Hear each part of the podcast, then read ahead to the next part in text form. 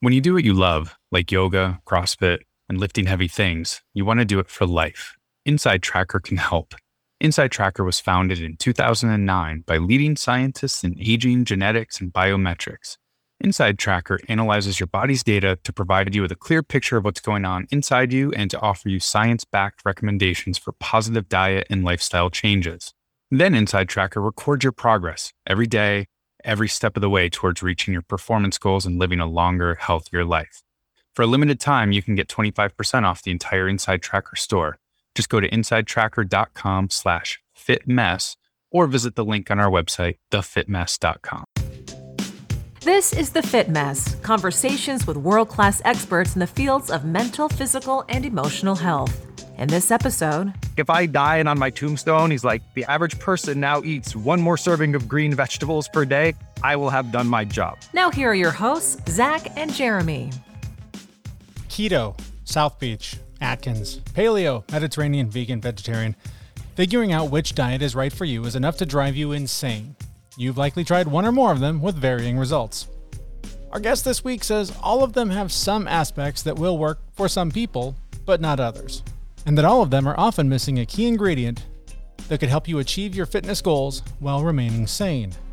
We're joined today by Jonathan Bailor. He is a creator and host of the film Better.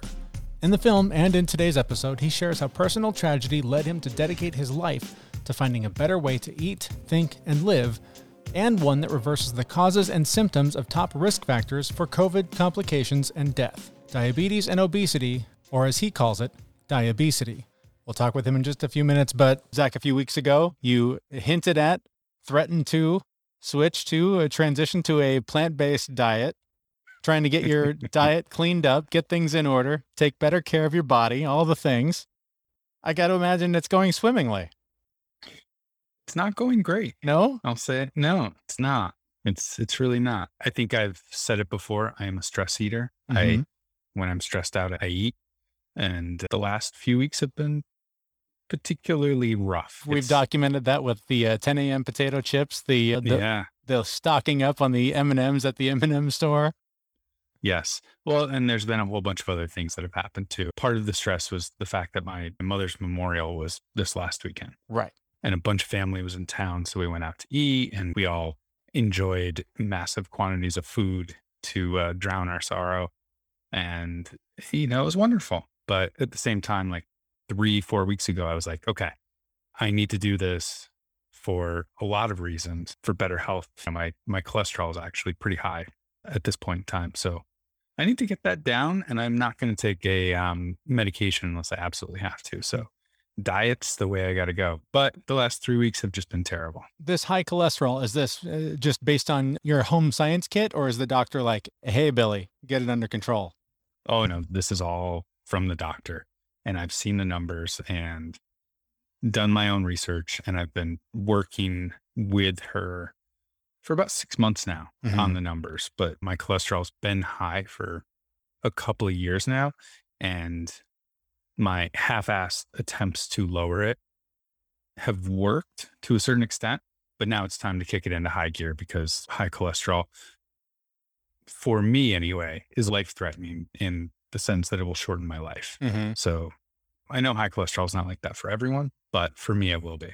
So now at this point, I have to decide between whether or not I'm going to continue stress eating or if I want to die a few years early. I think someone listening to this who, who has been listening to this for a while would be surprised to hear that about you because we talk about you're going to CrossFit, that's going really well. You're getting compliments, muscle mass seems to be increasing, pants are fitting a little better. Like it sounds like from from what we've heard, at least at least from a physical appearance standpoint or, or how you're feeling, things are going well. So it's I think it's surprising. I know it is for me, but for someone who's listening to this who, who maybe comes to us for advice and thinking like, wow, I, I never would have guessed. Is that do you think it is just bad diet? Is it stress? Is it all of the above? Is it a genetic thing?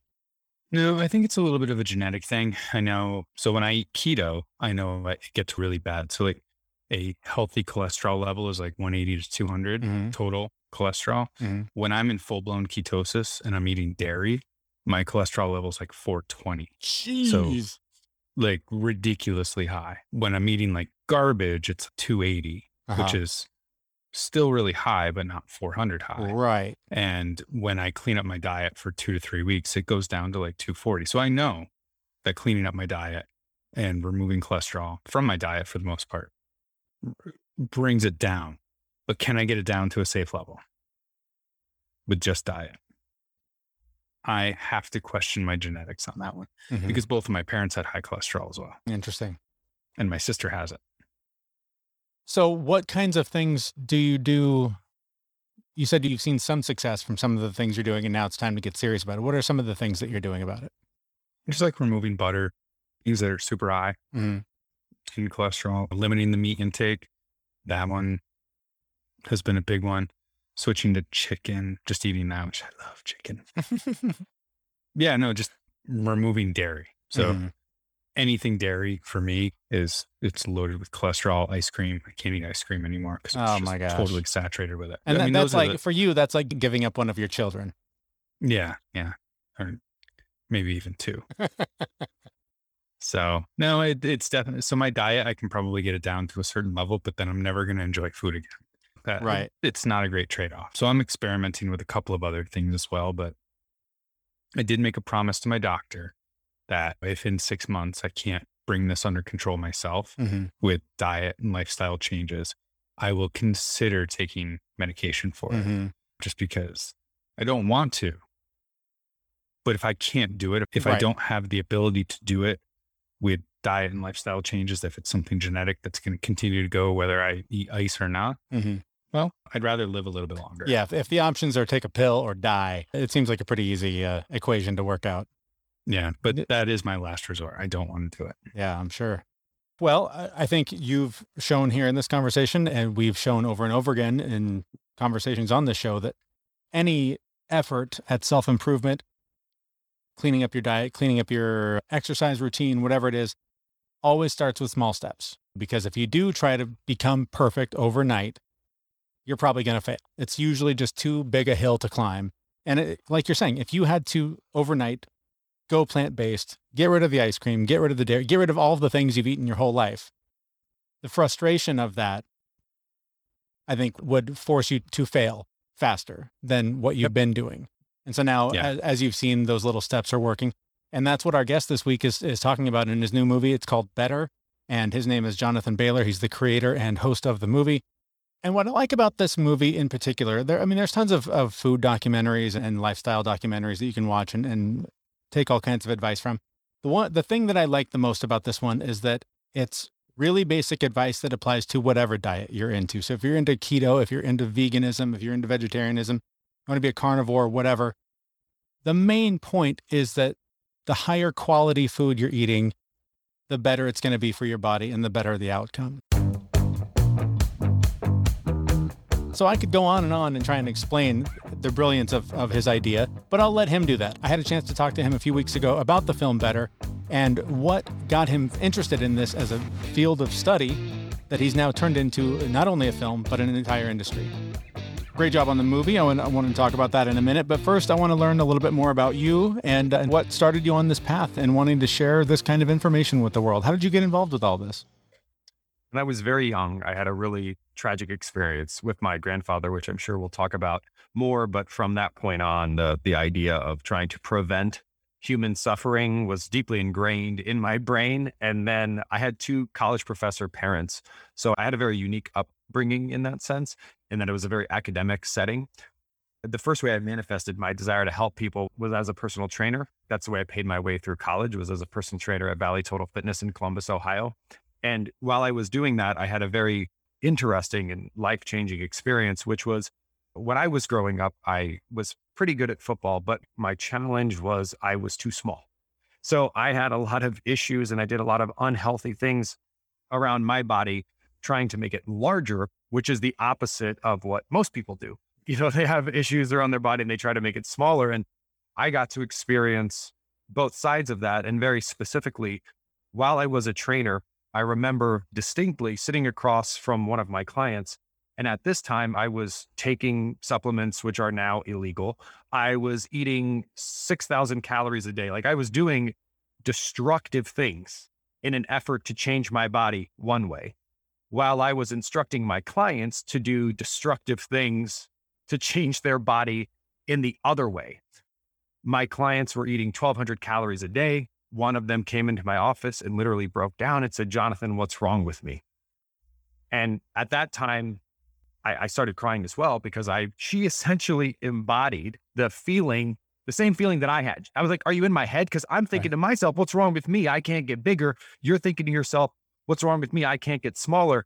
Something doesn't add up here. How is it? We, you're uh, at this time, I was probably 19. Yes, I'm an 18 or 19 year old male, and you are a 40 something year old female, but we're both people. We're both humans. So, how is it that our bodies are behaving so differently that I can literally eat five times more than you, exercise less than you, can't get bigger, and you can't get smaller? What's going on? So, my parents then, I talked with them. I quit being a personal trainer. They said, Jonathan, where are you getting your information from? I wasn't getting my information from where I should be getting my information from. I was getting my information from what's always been done or what the experts say, quote unquote, or what they told me.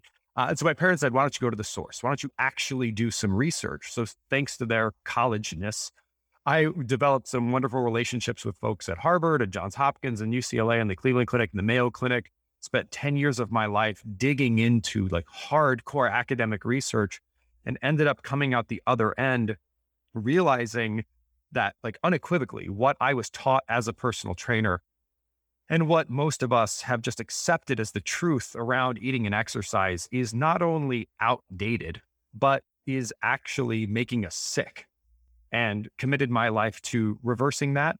And it's led to all sorts of stuff since then.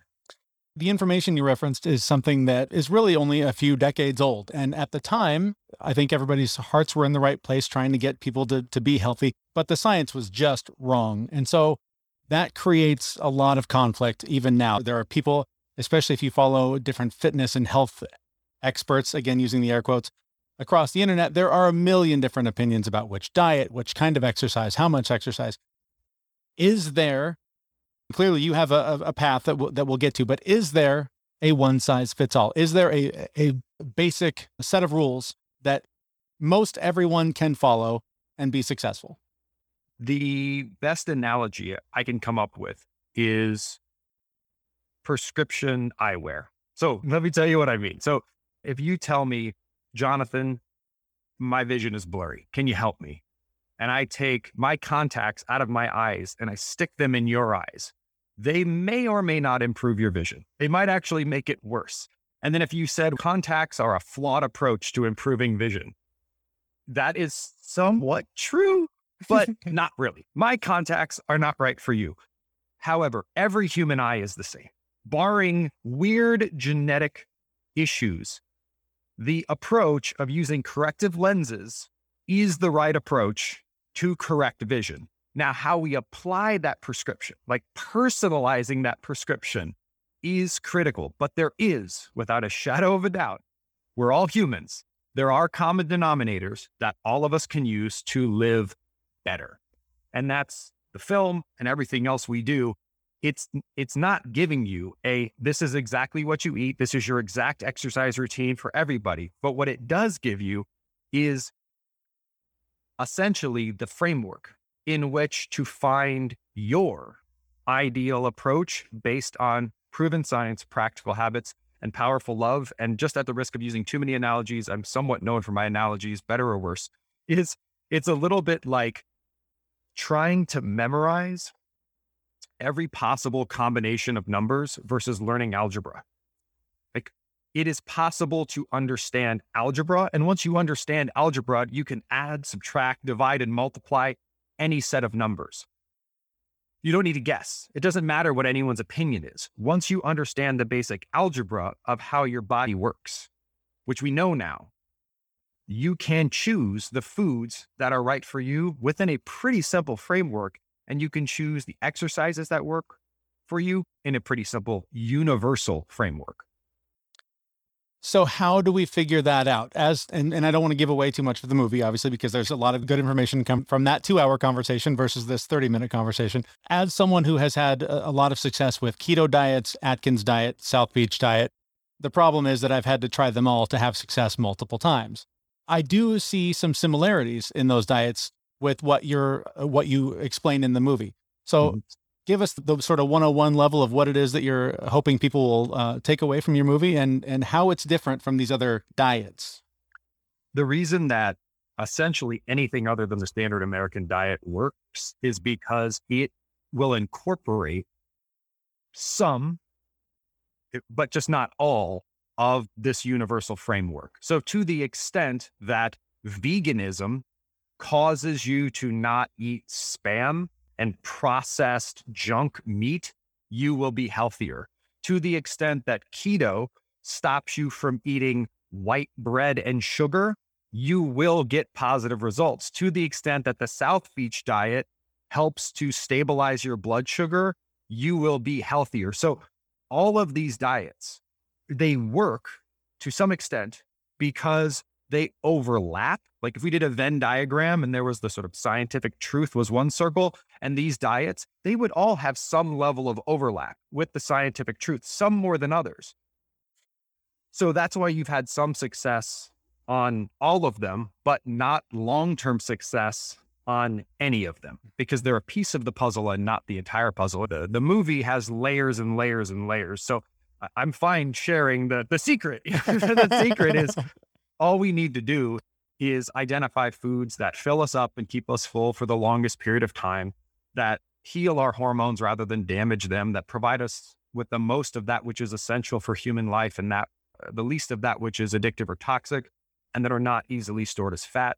That's a lot. And we abbreviate that and talk about that in the film using the acronym SANE for satiety, how quickly foods fill you up, aggression, their hormonal impact, nutrition, the ratio of good to bad, and efficiency, how likely they are to be stored as fat. But again, that's still too high level. We break it down into four food groups non starchy vegetables, nutrient dense protein, whole food fats, and low fructose fruits. Now, people might say, okay, so what's different about that than the paleo diet? Or what's different than that and the keto diet? Or what's different than that and the South Beach diet? So on and so forth. The template that is outlined in the movie that is backed by these Harvard doctors is how to choose foods within any of those other dietary frameworks. Because remember, there are other dietary frameworks that kosher is a diet- dietary framework, halal is a dietary framework. So you can be keto and sane. Mm-hmm. You could be paleo insane. You could be vegan insane. You could be kosher insane. You could be halal insane. The key is if you're sane, to the extent that you are sane, it will make you healthy, and thrive. To the extent that you're insane, it will not. So keto could be done eating toxic processed ketogenic foods, or it could be mm-hmm. done eating clean, healthful, nutrient dense ketogenic foods. So what we're trying to do is say, look, I don't want to get too whatever controversial, but you'll like there's many different religions in the world. Mm-hmm. You'll notice that all of them are like lying is bad and you probably shouldn't murder people. So they're like, they agree on the things that actually matter. And then the things that don't seem to matter as much, or let's put it this way the things that don't impact how you live your life and interact with others is where they might disagree a little bit. So nutrition has become that way a lot. It's become religious rather than scientific. Not that those two things are at opposition with each other, but what we focus on are these common denominators, which can teach you how to get the best results from within any other diet or dietary framework you choose to adopt.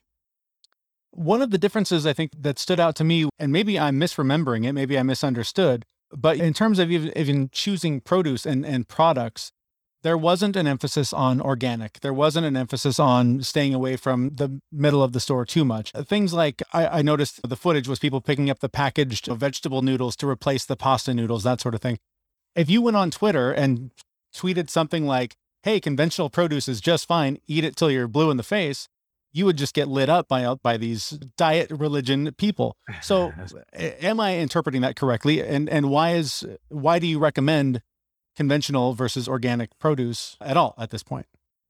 The title of the film that you're kind enough to watch and bring me on the show to talk about is better, not perfect. Mm-hmm. And there's a reason for that we don't have a diabetes epidemic in this country because people are eating too many servings of conventional spinach. Right.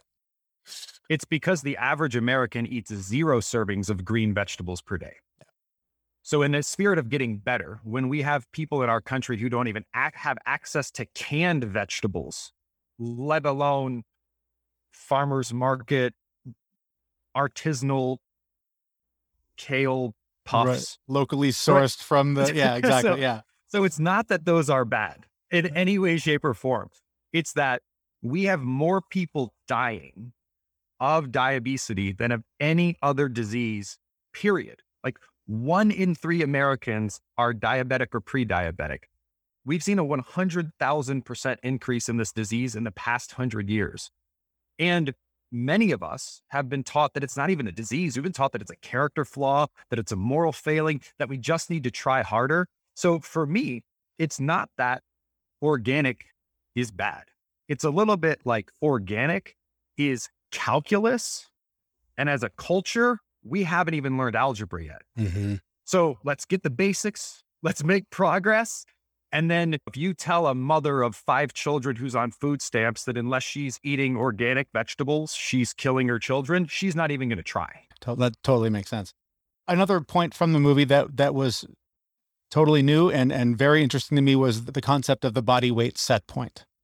Explain to our listeners what this is and why this is so important to what you're trying to to share with people this might be the biggest distinction that's happened in the scientific community recently, because interestingly enough, the year I was born, 1983, there was a book released called The Set Point Diet. And back then, there was this theory that there's a body weight set point, and that if you eat less, your body will just fight you and burn less. And if you eat more, you, you know, your body will try to balance you out. Well, since then, we've learned a lot about how the body works, and the idea of your body balancing itself out is not a theory, it's a fact. I mean, all of us in high school biology class likely heard the term homeostasis. Every living organism, not just people on the planet, works to maintain life. It tries to stay alive, and it does that by trying to maintain balance. There's a reason there is no life on the sun. It's quite hot there. It's the temperature is too high. It's not in a fixed range. So if you drink more water, you urinate more. You don't have to think about it. It just happens. If you sleep less one night, you will be more tired the next day. You don't have to think about it. It just happens. Your body works to balance any life sustaining function, otherwise, you die. So, what is diabetes? Diabetes is when your body loses its ability to balance your blood sugar set point. It doesn't mean you don't have a blood sugar set point. Of course, you do. It just means if you get a disease, your body can lose the ability to do that. And the way conventional medicine treats it is tells you to balance it manually using medication or insulin. Or what is hypertension? Hypertension is the breakdowns of the body's ability to automatically balance blood pressure around a life sustaining set point. So, what is obesity? Obesity is a disease where the body, specifically the brain, the gut, and the hormones, have lost their ability to balance energy stores around a life sustaining level. The reason this is so important is because conventional methods of eating less and exercising more work to override or fight against that set point rather than changing it. And if you want to prove to yourself that fighting battles against your basic biology will never work, here's how to do that try not to go to the bathroom for the next 24 hours. it won't work. It won't and work. that we laugh about that, but if I were to tell you to eat 1200 calories for the next 7 days, you'd be like, "All right, willpower." Yeah. Or if I told you to hold your breath for the next 7 minutes, you'd be like, "Jonathan, that's ridiculous." But if I told you to starve yourself for the next 7 days, you'd be like, "All right, biohacking." Right, right. Well, okay, so that was that was another mind blower for me was the way that you explained why calories in, calories out doesn't work. Just eh, it was one of those light bulb moments. Like I've always known it doesn't work, but the way you explained it, I was like, oh God, like finally somebody made this in a way that my dumb brain can process this and and make it make sense for me. So please share uh, how, or I guess why calories in, calories out is nonsense. I'm hopefully going to do it the same way I did that blew your mind. But I hope so. I hope I have so. a couple of ways of explaining it. So the one of the simple ways I try to explain it is the calorie map that we've been taught. There's this whole, if you eat 500 fewer calories in a day, in seven days, that's 3,500 calories. There's 3,500 calories in a pound of fat. Therefore, less 500 calories per day, less one pound of body fat per week. Now, that makes sense mathematically, but your body isn't math. It's biology, right? They're different classes, right? You have math class, you have biology class. They're very different things. so the, the fundamental flaw in the calories out, calories in math equation is that it's math and it assumes that your body doesn't exist. Like your body is here. It's a thing. It participates in that dynamic. So if you just like let's let's keep the sort of body is stupid doesn't have an opinion framework. If you just wanted to not breathe, theoretically you should be able to not breathe until you die. But your body won't let you, it will literally, it has no, it's like, no, you will pass out and I will make you breathe. You can't just not go to the bathroom. You'll pee your pants. Right. So if you just eat less, your body will say, okay, I'm just going to burn less, or I'm just going to run cooler, or I'm just going to metabolize your food differently so that I can store more of it. Like you're not going to beat me. I'm going to keep you alive. So if you burn more without changing the system, your body will just cause you to consume more. If you eat less without changing the system, your body will just burn less. So this idea that just eat more, eat less, lose more is replaced by the actual science of eat less, burn less. And then you start to see, well, that's not helpful. What do I do instead? Yeah, that was that was the thing that I just I had never processed the idea that that my body would respond and go, "Oh, if we're getting less, then we better hang on to this. We better store this for later." And then when we inevitably crash uh, after a few days, and you know, well, screw it, I haven't lost any weight in two weeks. I'm going to eat, you know, a gallon of ice cream. Then your body goes, "Oh, hello," and then decides to just store that also, right? Because it's like, well, we got to hang on to this because we might get through another starvation point soon. That's exactly right. You can prove this. I mean, most people who dieted have experienced this. They become cold, they become crabby, and they become lethargic. That is your body just downshifting and saying, well, there's less available for me. So, I mean, just like if you one of if we lost our job and we had less money, chances are if we were rational, competent people, we would then spend less. Your body's pretty damn good at keeping you alive. That's why human beings have taken over the planet. So if you start to give it less of what it needs to live, it's going to say, I better conserve more. So someone's going to say, "What about fasting?" Because that's Yeah, really okay. Yes, that now. that was in my head, and I was like, I don't want to get too deep in the weeds, but that's something I do. So just for for my own Yeah. personal needs, wh- what I'm curious, how does fasting work with this? is a swimsuit a good piece of clothing to wear? Depends where you are. Are you on a beach or are you, are you at a wedding? At a wedding, not too appropriate. At a beach, it's great. So fasting has benefits for some people. Right now, I think the way fasting is being communicated is a euphemism for extreme starvation dieting.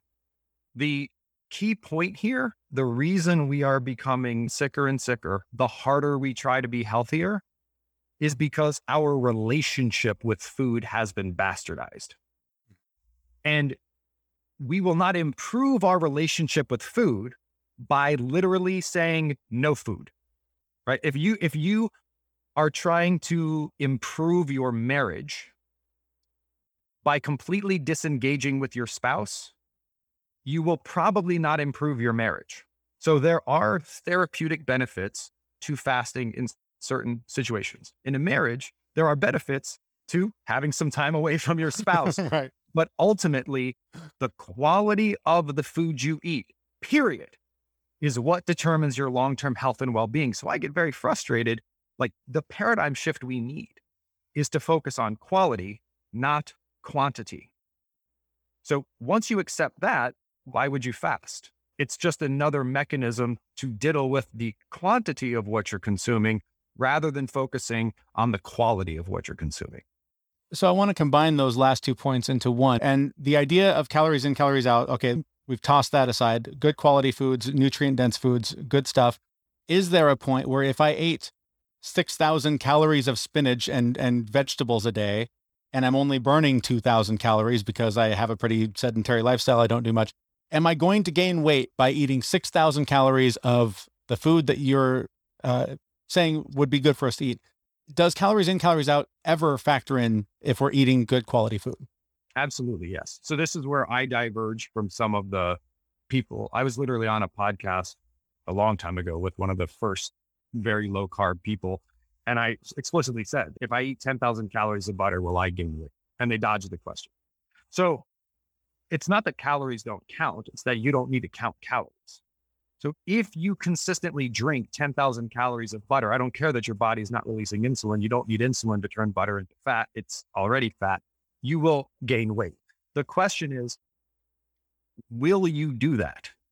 And the answer is no, right? If you eat a diet of Mountain Dew and Pringles, you will overeat. You have to overeat. It's impossible not to overeat. It's physically impossible to eat 6,000 calories of spinach.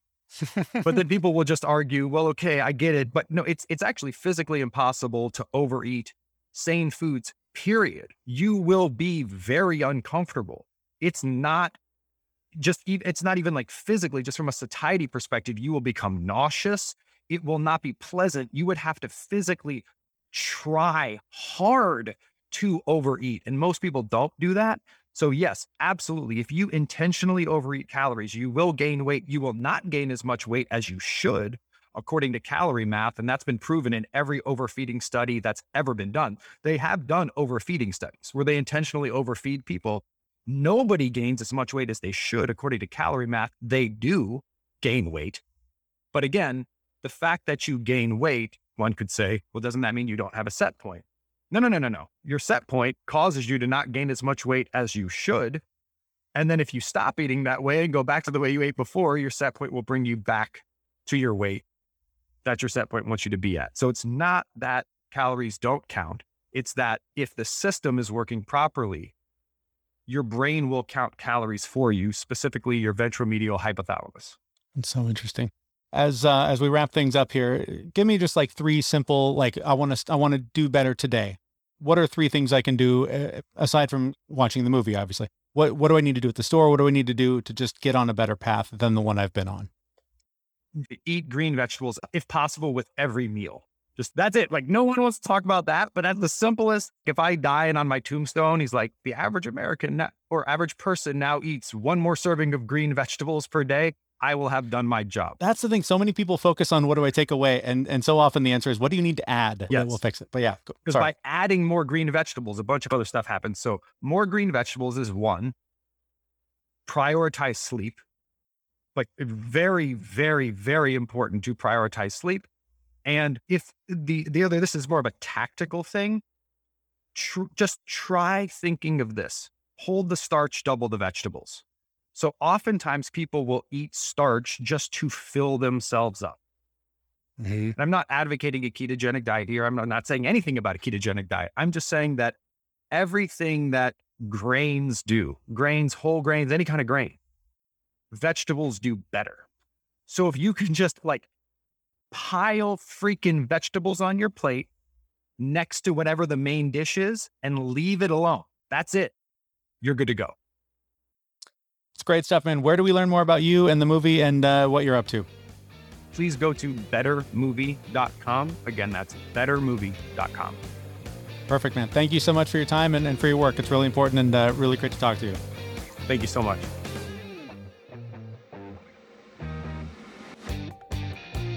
All right, that was Jonathan Bailor, his film Better. There's a link to it on our website, thefitmess.com. Lots of great information there.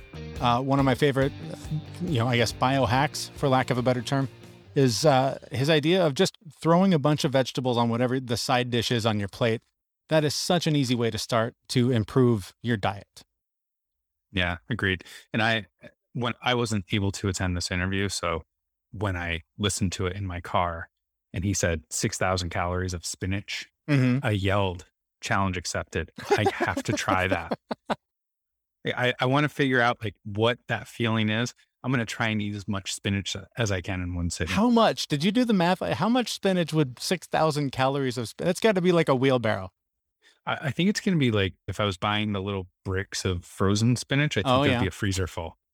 Oh, God, that's so disgusting. Yeah, I'm not a big fan of spinach to begin with, but I know it is good for me. It's fantastic if you put it in a blender with all kinds of fruits and veggies and, and smash it up into a fine pulp and then pour it down the drain.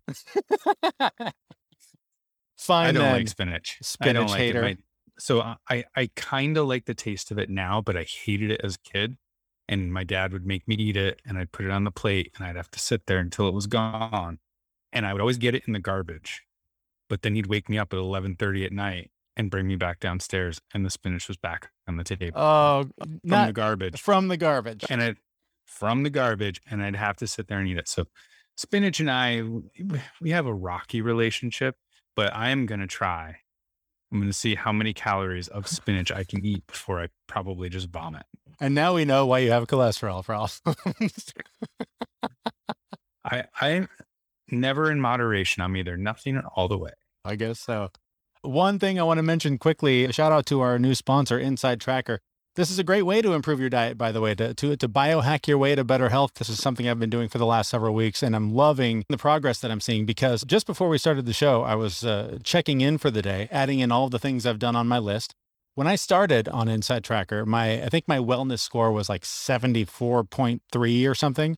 Today I broke 77, and it's just this steady climb up, and it's just simple things. It's uh, you know, I was, mentioned it on the last show. I've turned into you. I'm taking a fistful of supplements t- twice a day, and, and a small Nice. fistful in the middle of the day. Eating oatmeal. Here I have. I've been like pro ketotarian for my entire life. Eating oatmeal like nobody's business, and tons of fruits and vegetables. And it's all because of the specific recommendations for my needs based on my blood work that Inside Tracker did for me. And they are. It's just a really. It's it's a fun way. It like gamifies your health. It gives you a way to to track your progress and it gives you the customized personal recommendations for you not this general overview of 10 things that a, the average person could do. It's based on what your body needs based on your blood work. So i'm really excited to have them on board as a sponsor they're offering you for a limited time 25% off the entire inside tracker store. Just go to our website insidetracker.com slash fitmess or visit the link on our website thefitmess.com there are links there to that deal. So thank you to them for being on board and uh, i'm very excited to be using it personally. I can't wait to see uh, where i'm at in a few months with it.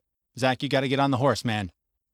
Got to get your blood work I know there's a, a little issue with me getting my blood work, so I'm getting that done this week. Awesome. So we will continue to update you there. Would love to find out how it's working for you. So if you do sign up, please get in touch with us and let us know. We'd love to team up and, and help you along the way.